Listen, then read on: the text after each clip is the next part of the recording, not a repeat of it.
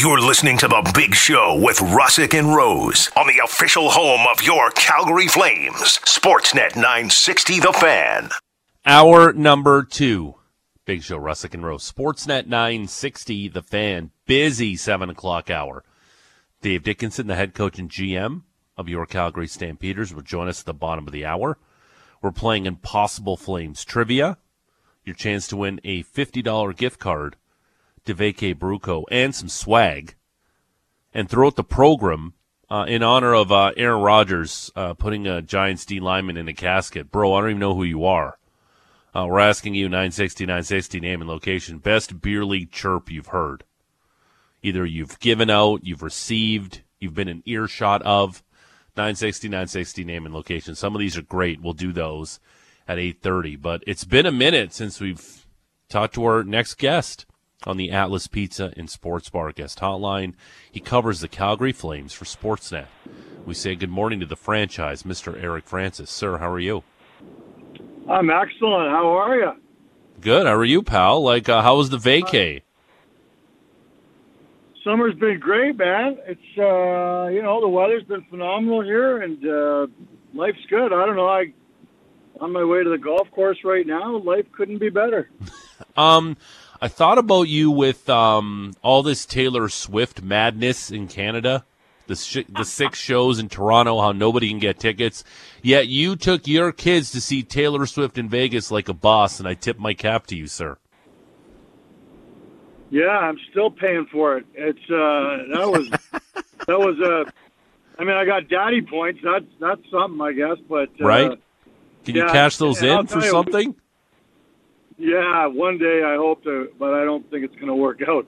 The the the price tag and compared to where we like we had the worst seats in the entire Allegiant Stadium, and they were like I think twelve hundred US.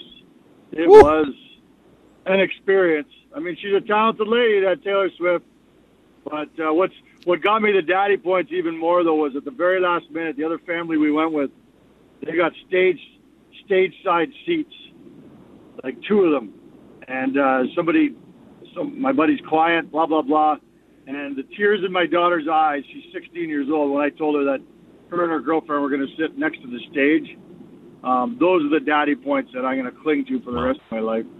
Well, is it? It cool. Aren't the daddy, Francis? Aren't the daddy points cashed in while you're lying on your deathbed and your kids are around you? Isn't that the daddy points? No, I'm not. The way I see it, the daddy points for this. Okay. She Wow. she comes back from university and she Yeah. says, "I think I'm going to move home," and I say, "Can I cash in my daddy points now and, and make sure that you you don't start coming back onto the payroll like?" And I love my daughter. Don't get me wrong.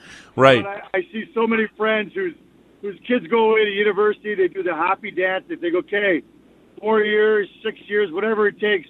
I'm off the payroll, and then they come back, and they Mm. want more, and they want to live with you. And I'm like, ah, that's not part of the deal. Yeah. Anyway, I talk big. I love my kids. I'm gonna miss them like hell, and I'll probably want them to come move back. But uh, I, I, I'm talking like a tough guy now. Like I want her to stay away. Well, but you are driving to golf, so I think maybe that's part of it. Um, Francis, wanted to ask you here too, because there has to be something that's irking you that we'll get to at the bottom of the at the end of the interview, right? You know, I was thinking about it. It's summertime. I still gotta, you know, the kids are back to school tomorrow. Like, okay, I'll think about it, but I'm not sure anything's irking me right now. I'm going Okay, to play all right. Well, we'll see. We'll I- see. Yeah, We'll see at the end of the interview. good. Um, Yeah. you, you've been the master on our show of like giving us like saying something without saying something and giving us timelines. Is there anything like Elias Lindholm wise that you can give us a sense of that will have some sort of answer within a specific period of time? No, but here's what I'm going to tell you. Okay. Like, I had a very interesting chat with Rasmus Andersson from Sweden uh, yesterday or whatever, Monday, I guess it was, and he kind of, you know, shed some light on something that I wasn't. I don't think I fully understood. Like, I thought it was pretty clear. Listen, he's really close with Lindholm and Backlund. Sees them all summer long in, in Sweden, plays golf with those boys and stuff. He had told me that Mikael Backlund doesn't want to re-sign right now, but it's a completely well, let's wait and see approach. Like he want. I thought when Mikael Backlund said, "I want to see what they do," I thought he meant in this off season. But he's saying his hmm. understanding is Backlund is like, "I'm coming to camp. I'm not putting my name to a piece of paper just yet, but I'm coming to camp, and let's just see if if things are in going in a good way. I'd be happy to re-sign with the Calgary Flames. If they're not going in a good way, then he's gone.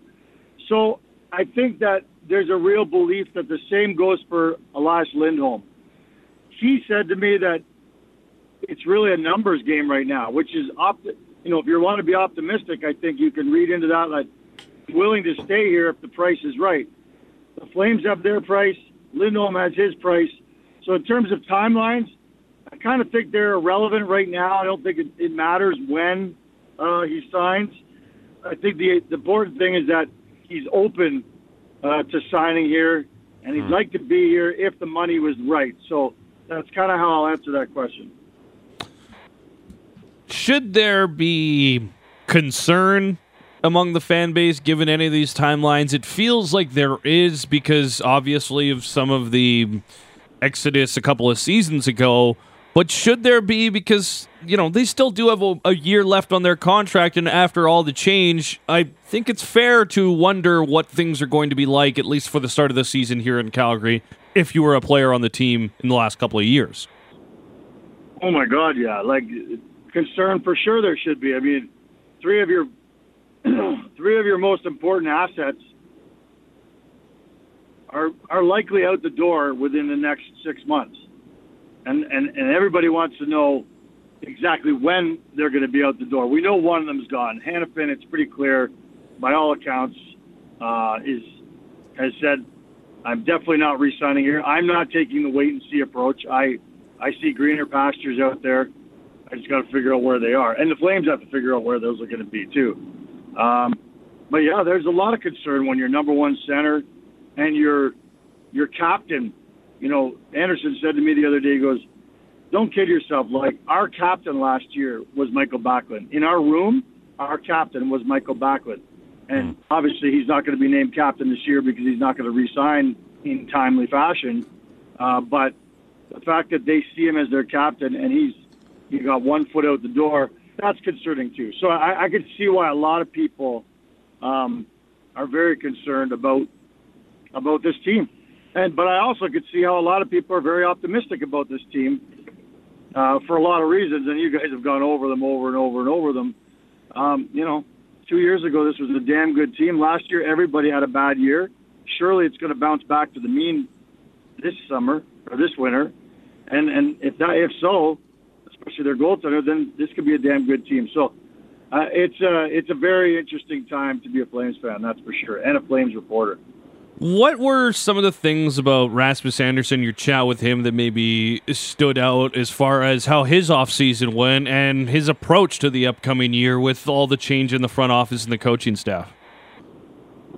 You know what stood out is um, he kept using the mantra embrace the chaos.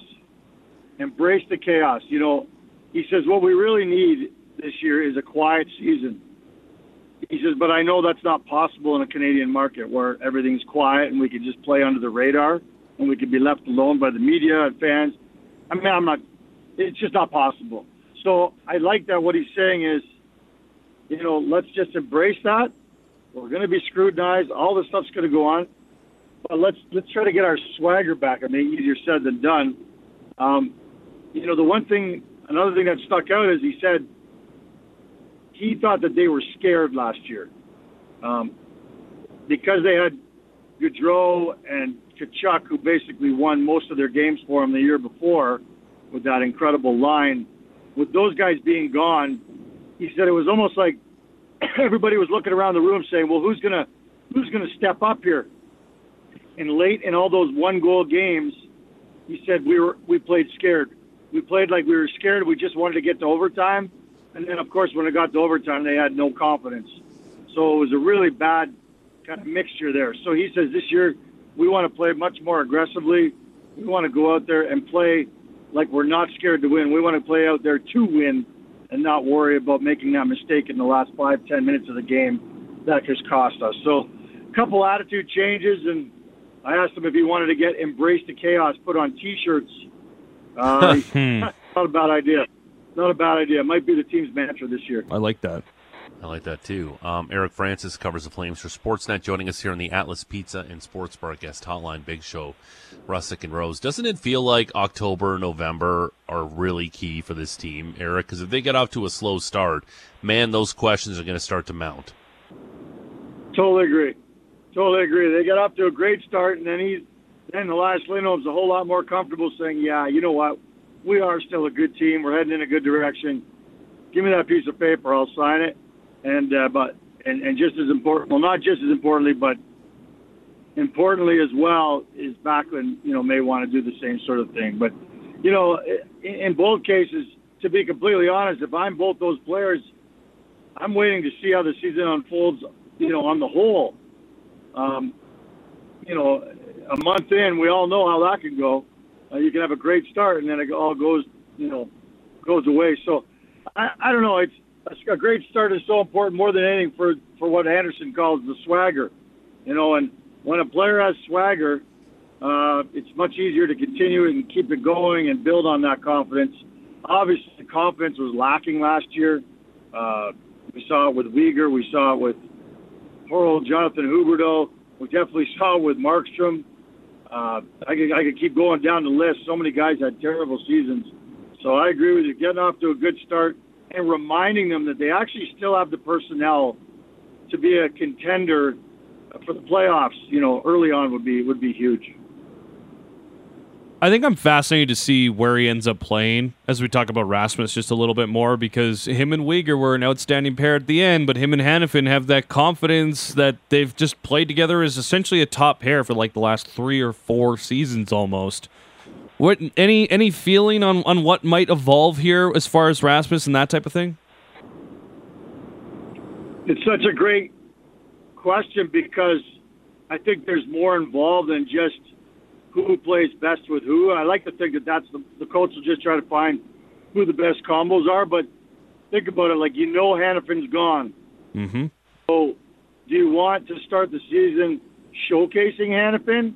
You know, alongside say Rasmus Andersson on the top pairing, or alongside Weegar. Like I, you know, I, the inclination I think, and the way it's going to move in the future is it's going to be Weegar and Andersson playing together. I mean, that's going to be their premier pairing. But you know, you you know, Hanifin has always been your kind of number three guy who could play on the number one lo- pairing. Um, I don't know. I, I I'm so fascinated to see who plays with who. Rasmus Andersson said that he thought. Now again, this is a teammate pumping his te- teammates' tires, but you know, he thought Weegar was one of the best defensemen in the league, certainly in the second half of the season, when not only was his strong defensive play, which he claims was all year long, was at, you know added to that was the fact that he was starting to get a bunch of points too. So and then of course we all saw well we didn't see it because nobody watches it, but we heard about the World Championships where uh, Weegar had a really good tournament. So I think everybody feels like Weegar is going to be the old Weegar, the guy they acquired, the guy they knew they were getting in the deal. And if they do, then man, oh man, uh, it's hard not to put him with Rasmus Andersson. The conversation about captain is a difficult one, I think, because Rasmus is right in that chat. Backlund is as well. But like you've just talked about, unless Mikael decides to put the pen to paper and, and decide to stick around for a couple of years, that feels like a hard kind of choice to make for the Flames. And apart from that, you've probably got several other names Weegar, Huberdeau. I'm sure I'm shortchanging somebody, but how are you kind of looking at this decision that the organization has to make as far as putting the C on a jersey by the end of training camp? Yeah, I, I think it's an easy decision, and I just want to go back. The guy I think you're shortchanging is, is Coleman. Sure. Yeah, by all means. I, I just don't think people say his name enough when this discussion comes out. Uh, I know in the room he's certainly looked at as, as one of the biggest leaders in the team, been there, done that. You know, handles the media as well as anyone I've ever dealt with in my career.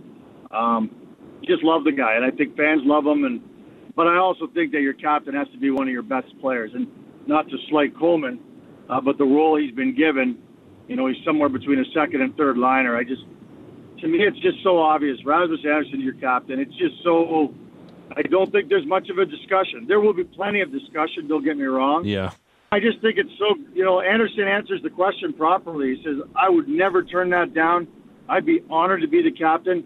But we have so many great leaders, and no matter which person they decide should be the captain of this team, it's going to be the right choice because I have faith in the coach and the general manager. Those are the words of Rasmus Andersson. And I just think there he is. Captains empower their teammates and their, their organization. And, you know, it was just so well put that I believe in this organization. I believe in the direction. I believe in this new rookie general manager, this rookie coach, and they're going to make the right call. And that right call is Rasmus Andersson. It really is. And, you know, Matt, you saw me times after a game. He'd come out. Yep. No matter how tough the loss was, there he was, Rasmus Andersson. I asked him, like, did they ask you to take on that role, or did you just take it upon yourself? Or maybe you just wanted to kind of give Mikael Backlund a little more support?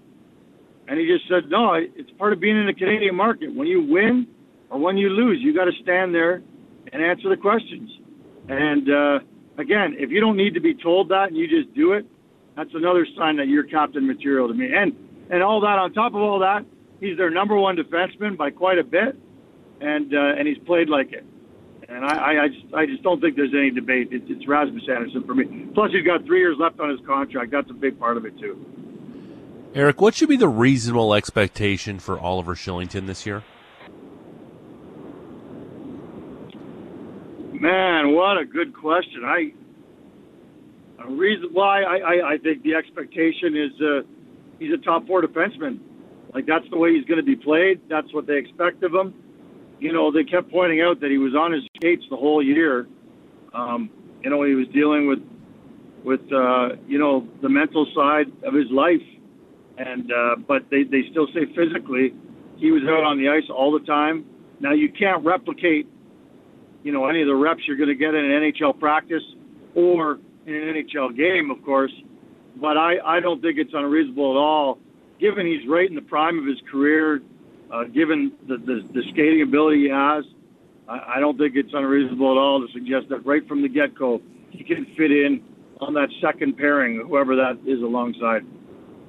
What about Nikita Zadorov? What's a reasonable expectation for him? Because, or is he what he is at this point in his career? Well, I think he is what he is. I, yeah. You know, Sutter Sutter was so good for Zadorov because, uh, and, and hey, don't get me wrong, Ryan Huska was the defensive coach, so he worked closely and probably well, he worked closer with Zadorov than Sutter would have. But that whole coaching staff taught Zadorov how to stop being a, an adventure. You know, the guy's a talented guy. We saw how offensive minded he can be last year. But I think last year there were times where he kind of got back to being that wandering adventure on the ice that cost the team a lot of goals. Mm-hmm. Um, you know, the flip side is he scored a lot of goals too, and he created a lot of offense. But they wanted him to be a quiet defenseman where he's just positionally sound, don't take as many chances as he did last year. And I'm I'm fascinated to see if he stays with that this year, or if he starts to wander again and, and become an adventurer. Um, he'll be a real interesting guy to watch. Now, I don't think there's much question. He's a third pairing defenseman, um, so the pressure's kind of off. But it also means that he's that's even more reason why he's got to be sound defensively first and foremost. And I think he can do it. He just needs to be reminded, you know, at all times to, to be that guy.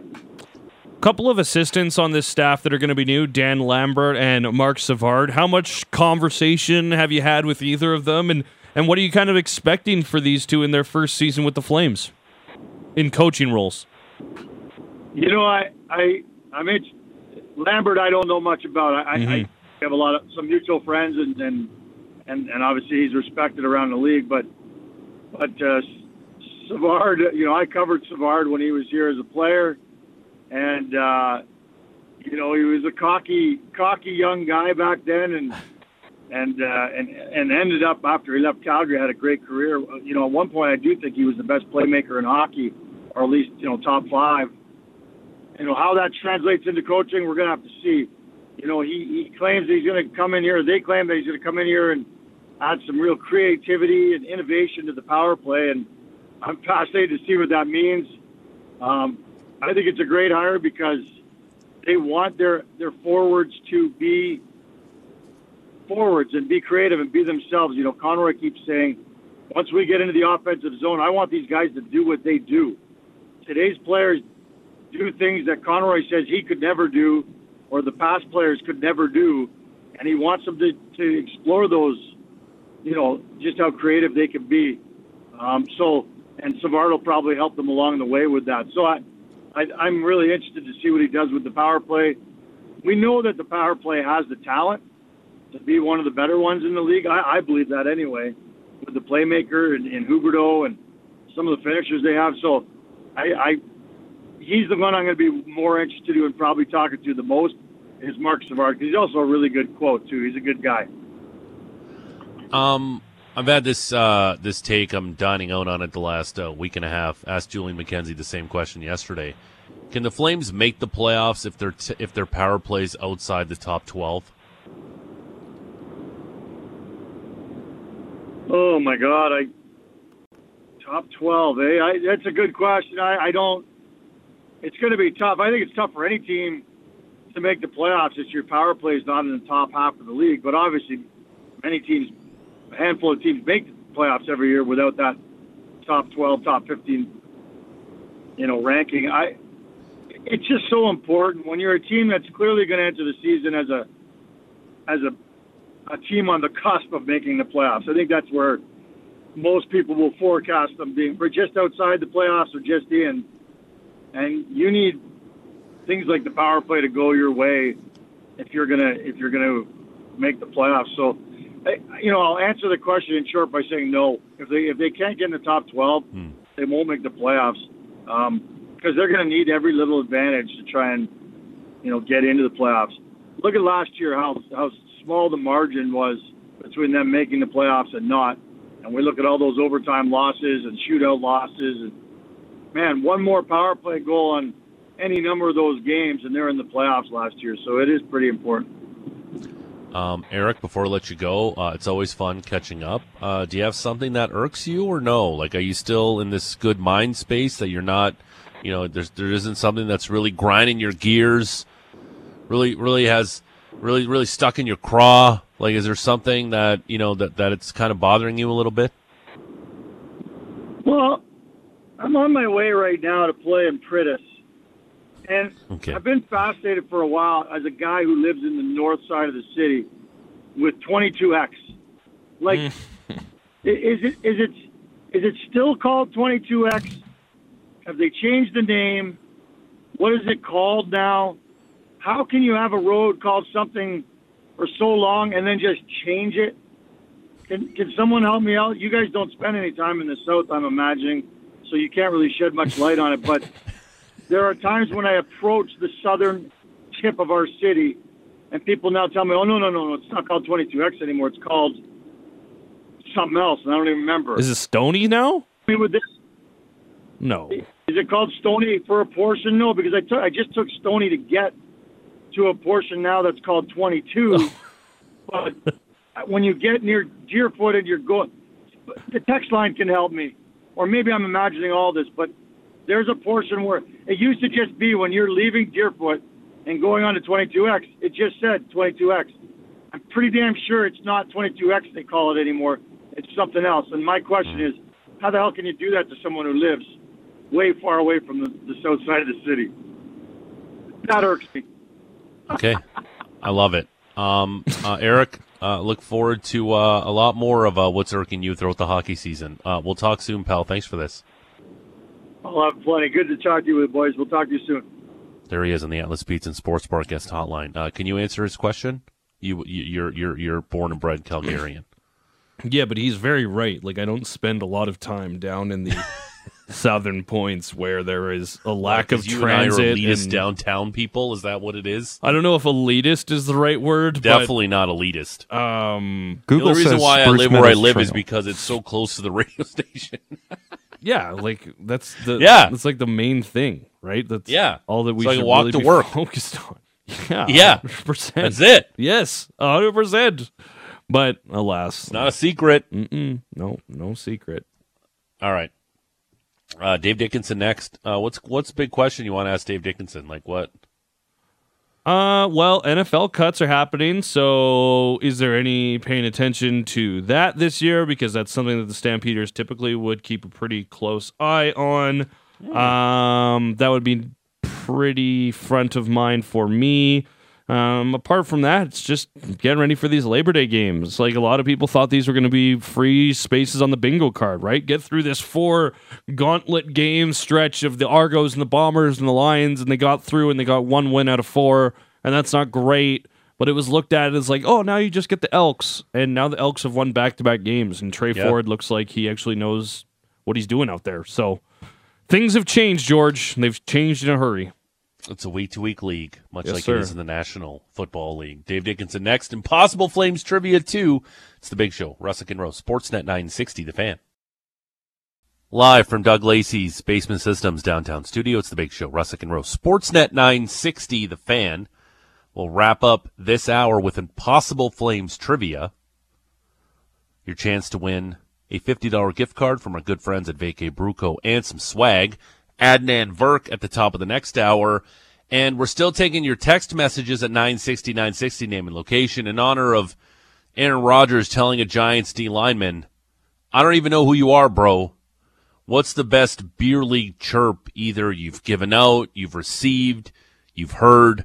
960 960 name and location. But our next guest on the Atlas Pizza and Sportsbar guest hotline is the head coach and GM of your Calgary Stampeders. We say good morning to Dave Dickenson. Dave, how are you? I'm good, guys. How are you? Uh, Dave, did you have a uh, did you have a standard chirp that you used to do? Like, how much talking did you do on the football field? Nah, uh, no reason to chirp when you're not tough. You know what I mean? It's. Uh, I just I'd get the kick out of the guys that chirp when they're really fake tough. They're just uh, out there acting tough, knowing the refs will step in. I mean, you really know if someone's tough when they chirp when no one's around. When that's when they have to back it up. So no chirping from me, except uh, I used to say stuff like, "It's going to take more than that to get me out of here." And then later in my career, I'd say, like, "Yep, that was enough. I'm out of here." that that one hurt.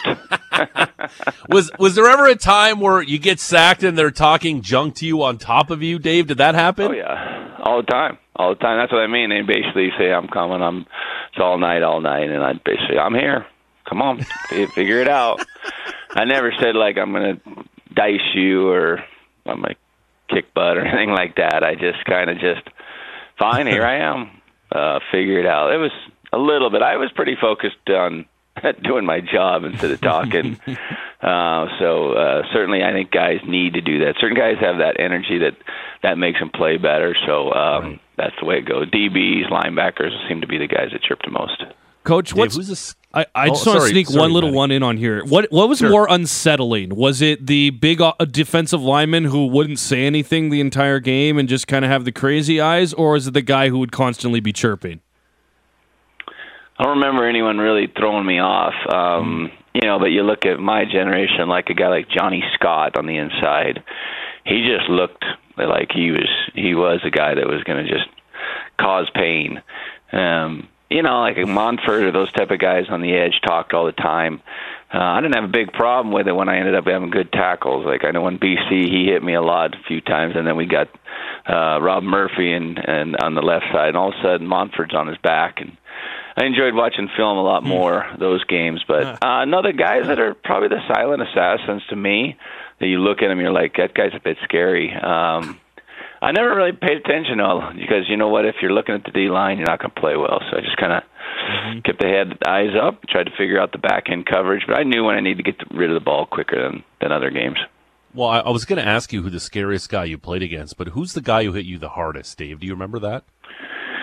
Probably Fred Perry, Sask. Um, yeah, he got me. You didn't really a- hesitate on that. You knew right away who hit you the hardest. it was a big hit.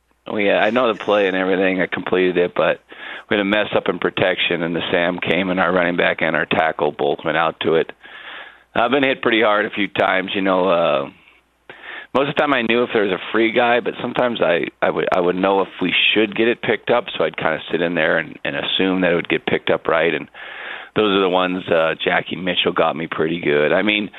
Um, lots of guys probably hit me hard, but I know those certainly a couple hits uh, that I remember or barely remember. Those two, are, those are at the top of the list. Um, Dave, obviously a uh, wild game in Toronto last week. Uh, you guys went down 39-31 in a game that's so high scoring. How do you manage things on the sideline when so many things are happening during that game?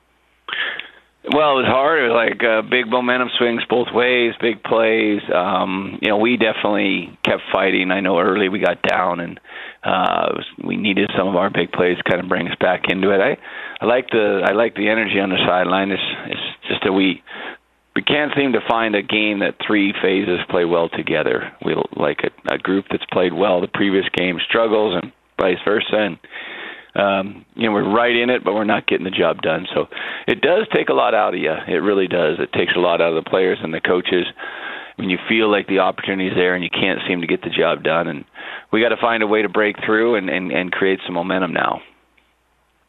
Coach, when you look back at this game and the first game against Toronto, is there there's no small victories here at this point in the season, but what are some of the positives that you can take and kind of talk to your guys about as you get into this practice week and get ready for those two games against the Elks that can kind of get you right back in this thing if you get a couple of wins heading into that bye?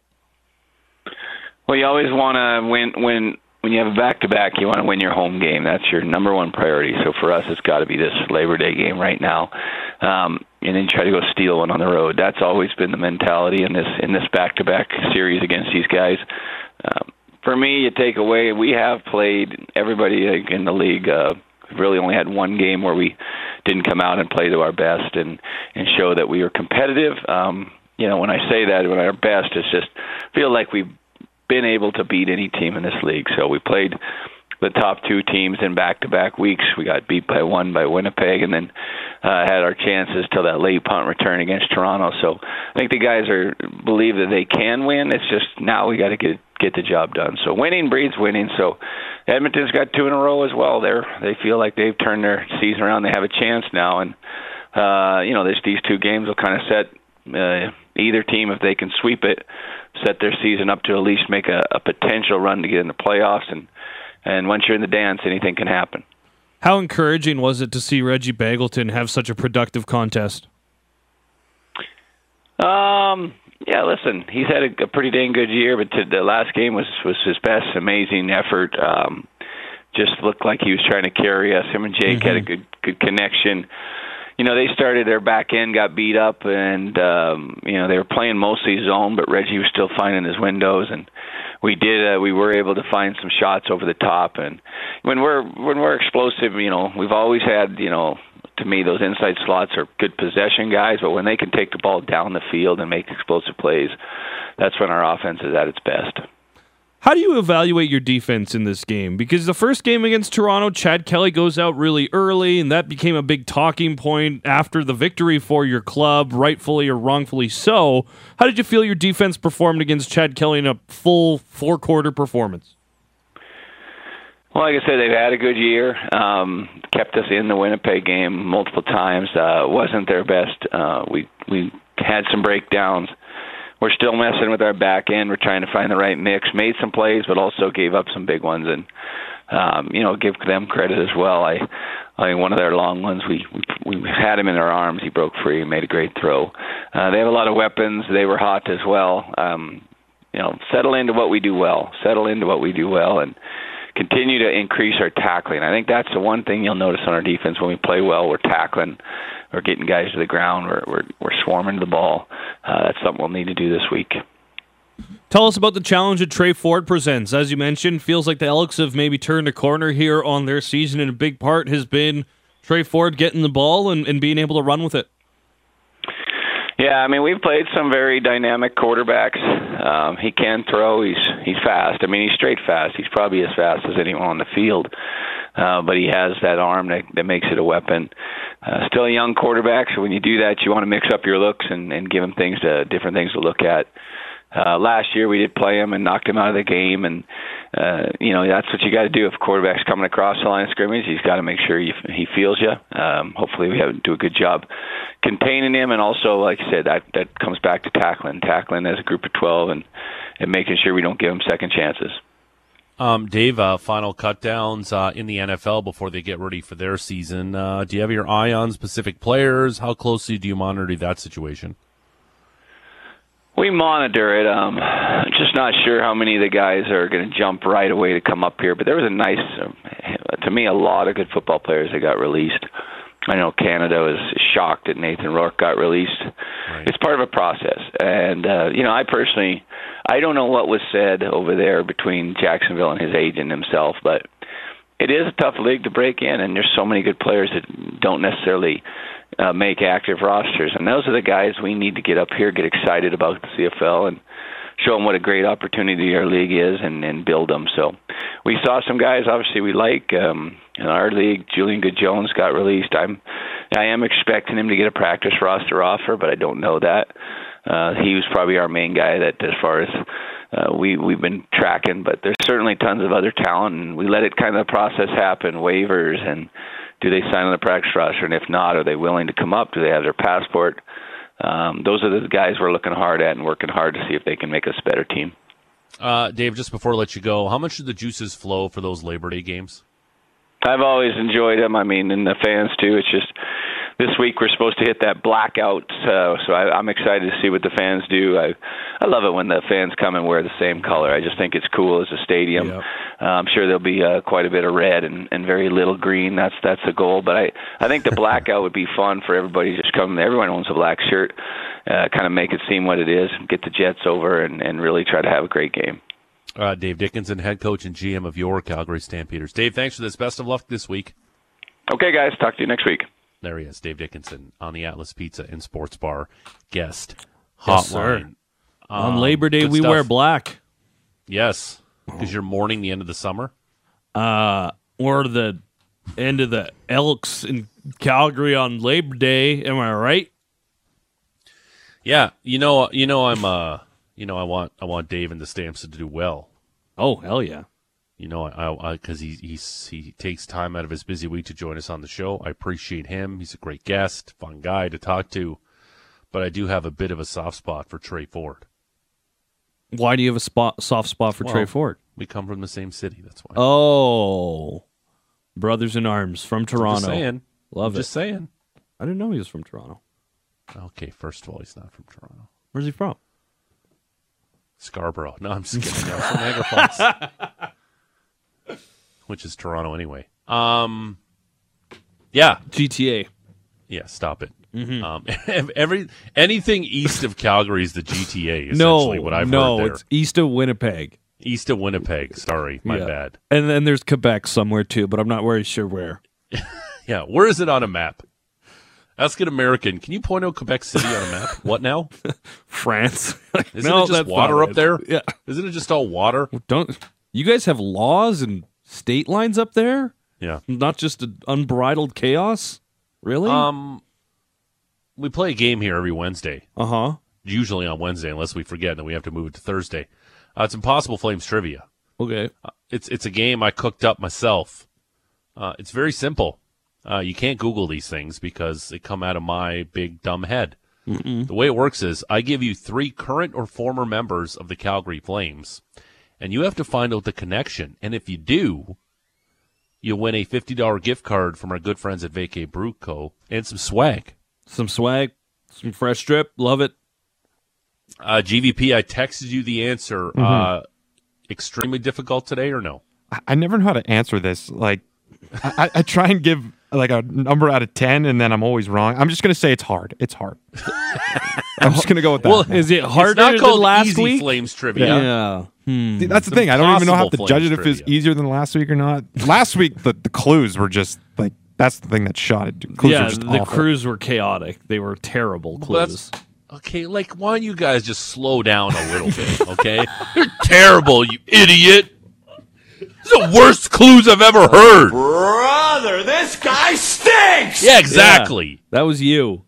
Like you should have just threw your mic in the garbage. Yeah, you should- garbage man. Retire. you know why? Because you're a garbage man. Right back to You're school. garbage clues. Yeah. Clown. Just- hey, look at this clown. Everyone laughed. By the way, clown. we're talking about chirps. Clown is a. It's just a. Oh, these clowns. Okay, all right. I like clown. Nah, it sucks. Shut it, clown. Yeah. I hate big guy too. Hey, big guy. Oh man, ace sport. Chief. That's what I come back. Boss. That's what Who I come calls you with. big guy? Exactly. Well, I'm not short. well, You're pretending like I'm. You're pretending I'm like three apples high. Like, what are you talking about? well I wouldn't call you tall. No, but I, I wouldn't. I'm not short. Well, shorter than me, so Okay. Oh, okay. Sorry. Shortest on the show. shortest on the show, and it's not really close. Okay. Well, okay. you guys are all above average height. I'm five ten. I'm not short. Hmm? I don't vote across the room. I'd say short. GVP. I'd vote short. Yeah, I'd vote short. Shan. Oh my god. Well, I'm five nine, so short. yeah. Suck short. on that, boys. Yeah, pretty so, short. So Shan's pretty short too. Now, you guys are talking like I, you know, I can't even ride a roller coaster. Like, Well, calm down. How many times have you asked us to get things that are too high up for you? yes, because of air? all the high things we have in our in the store shelves in the studio that I can't reach. What are you talking about? Hey, George. Hey, Maddie, can you please reach Impossible Flames trivia? It's on the top shelf today. I can't get it. What are Don't you you- talking about? Right next to the Clorox wipes that you wipe down the Yes. studio with. I can definitely reach those. Don't you have to get on your tippy toes to scan your card, get in the room? Oh isn't oh that, my goodness. Isn't that is that not true? Okay. All right. Let's play Impossible Flames trivia. Hit it, GVP. Let's do it, big guy. Get your Thanks, thinking Ace. cap ready because it's time for George Russick to deliver today's impossible flames trivia question. Okay, I'm ready. I'm gonna get this first try today. Uh, Impossible Flames trivia is brought to you by Veranda, a friendly farm to table restaurant featuring craft beer and spirits from in house Vacay Brew Co. and Burwood Distillery. 2566 Flanders Avenue Southwest and on Instagram at Veranda YYC. Very simple. This is how we play. I give you three current or former members of your Calgary Flames. You have to find out the connection. The way you win is you got to text us at 960 960 name and location. You can only win if you put your name and location, and you haven't won in the past 30 days. Mm-hmm. What was her name who won last week? Who Shauna. nailed it? Shauna. Okay. You got a great memory. memory for that stuff, GVP. Well done. Wow. I have for it in you. front of me. So Okay, there you go. Oh, okay. I was going to say, all that milk you're drinking is really paying Wow. off. I thought it was like orange That's why he's so tall. Helps his bones. Yeah, very tall, extremely tall. Um, we got three names for you here, Uh huh. and you got to find out the connection. The first name, Shauna. nope. Oh. Uh, Andrew Mangiapane was born on April 4th, 1996. He's a winger for the Calgary Flames of the National Hockey League. He previously played with the Barrie Colts of the OHL. He was selected by the Flames in the sixth round, 166th overall of the 2015 NHL entry draft.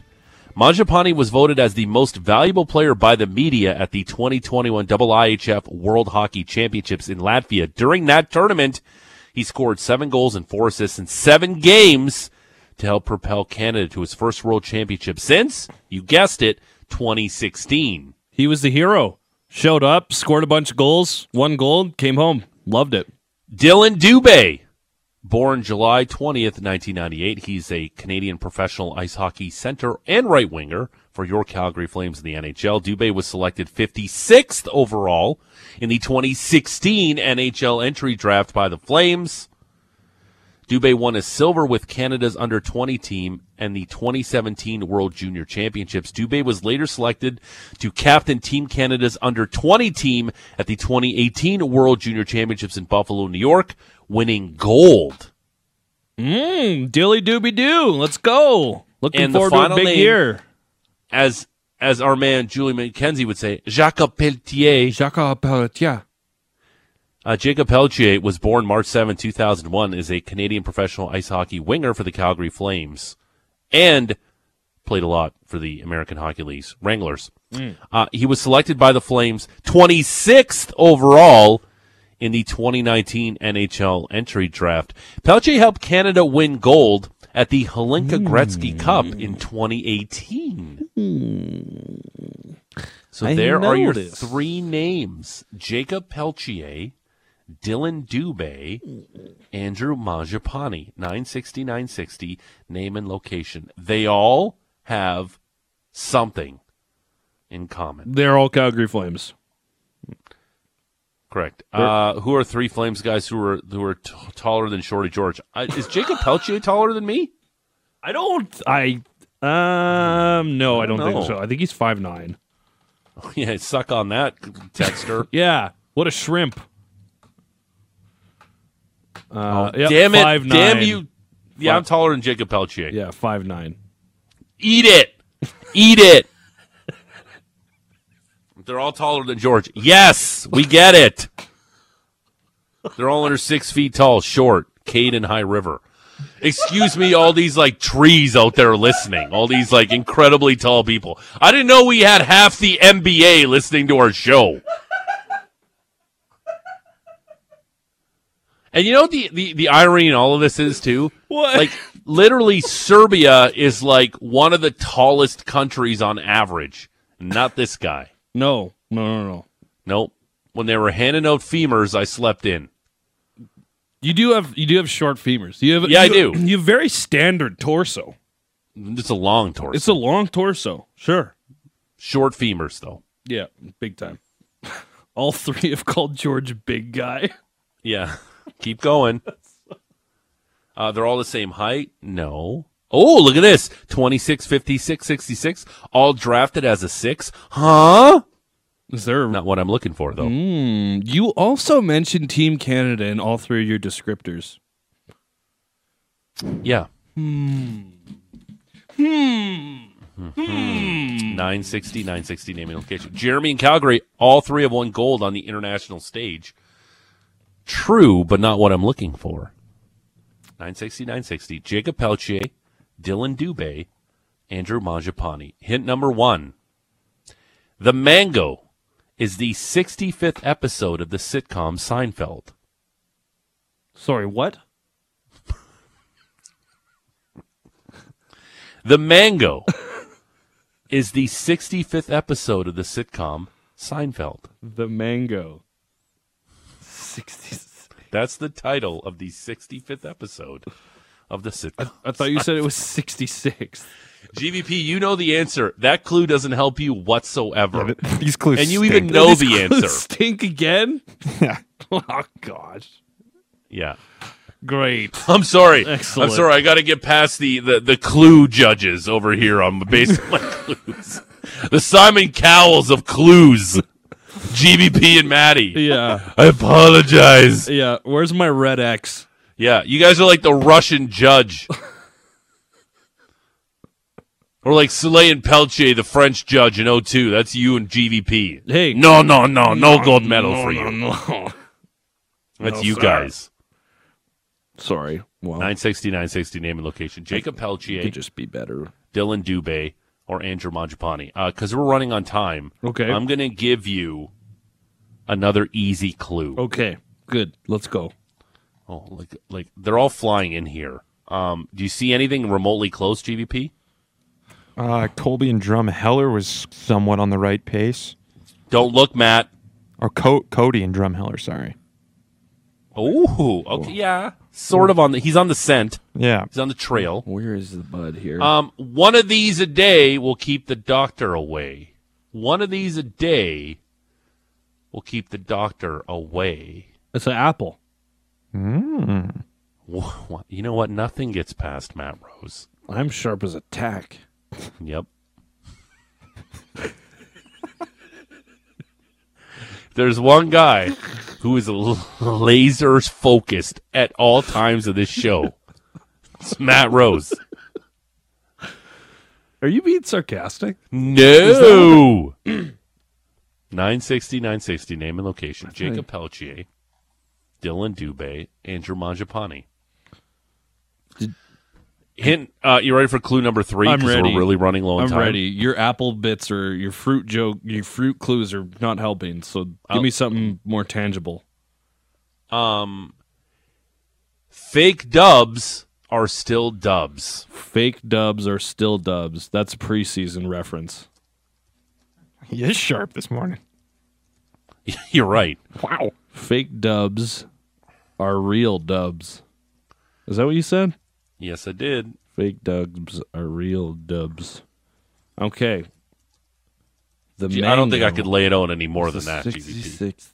Do you want me to get back to the Seinfeld clue? I The no, mango No, that is one. the 65th episode of the sitcom I, Seinfeld. I'm literally holding my hand over the clue on the paper because that one feels like it's not helping. They all love fruit. There's no. an Like, app- You know, it's unbelievable how many people. Oh, see, we're really close. You got to put your name and location to win, though. The apple Nine was their sixty nine sixty first- name and location. There's gonna be something preseason here for sure. There's gonna be something apple related, which is another word for an assist. Uh huh. And then there's the mango, which I don't know what to do with this. The 65 episode is that what it was? 65th or 66th? Yeah, I really threw you guys off with uh, the whole six thing. They all wars. They all. Oh, Kelsey and Renfrew, they all had six points in international play. That's a good one, but not what I'm looking for. 960, 960, name and location. The Mango is the 65th episode of the sitcom Seinfeld. One of these a day keeps the doctor away. Fake dubs are still dubs. They all had an assist in a 6-5 victory in preseason. Oh, that's very close. Is it actually? 960, 960. It is. Oh. 960, 960, name and location. Uh, Ken each led the team in assists in preseason. Close, but not what I'm looking for, Ken. They all had six or five assists to lead their team in preseason. Yeah, I've really thrown you guys off. Literally got you off the scent with uh, the number six. It has nothing to do with the number six whatsoever. Does it have anything to do with the mango? Uh, the episode of the Mango, the Seinfeld, is where a one, uh, the one where Elaine talks about faking orgasms, I that as in fake, as in preseason. but we already got that from the third clue. I know, but uh, that was the first clue I gave out. This is Oh, Wedley is so close. We almost gave Wedley a We almost- prize. That would go against everything I believe in on this show. that's their free season first preseason point against Carl. All right, I'm going to give you the answers. we got to get to Adnan. These The clues are person. ridiculous. I'm six three. I could be tall or smart. Or smart, not both.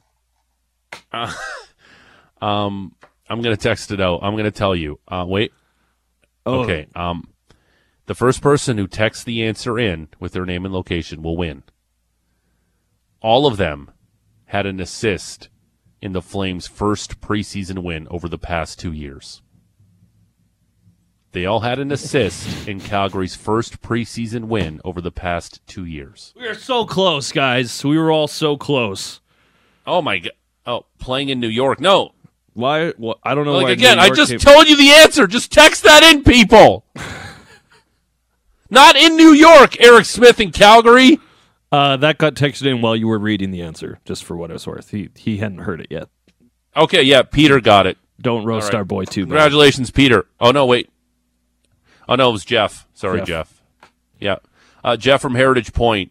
Uh, you're in. You won Impossible Flames trivia. Congratulations. Excellent job, today. everybody. Uh, you want a $50 gift card from our good friends at uh, Vacay Brew. Impossible Flames Trivia is brought to you by Veranda, a friendly farm-to-table restaurant featuring craft beer and spirits from in-house Vacay Brew and Burwood Distillery, 2566 Flanders Avenue Southwest, and on Instagram at Veranda YYC. It's a sweet prize. They got tasty food there. You should make your way out there. The patio's banging too.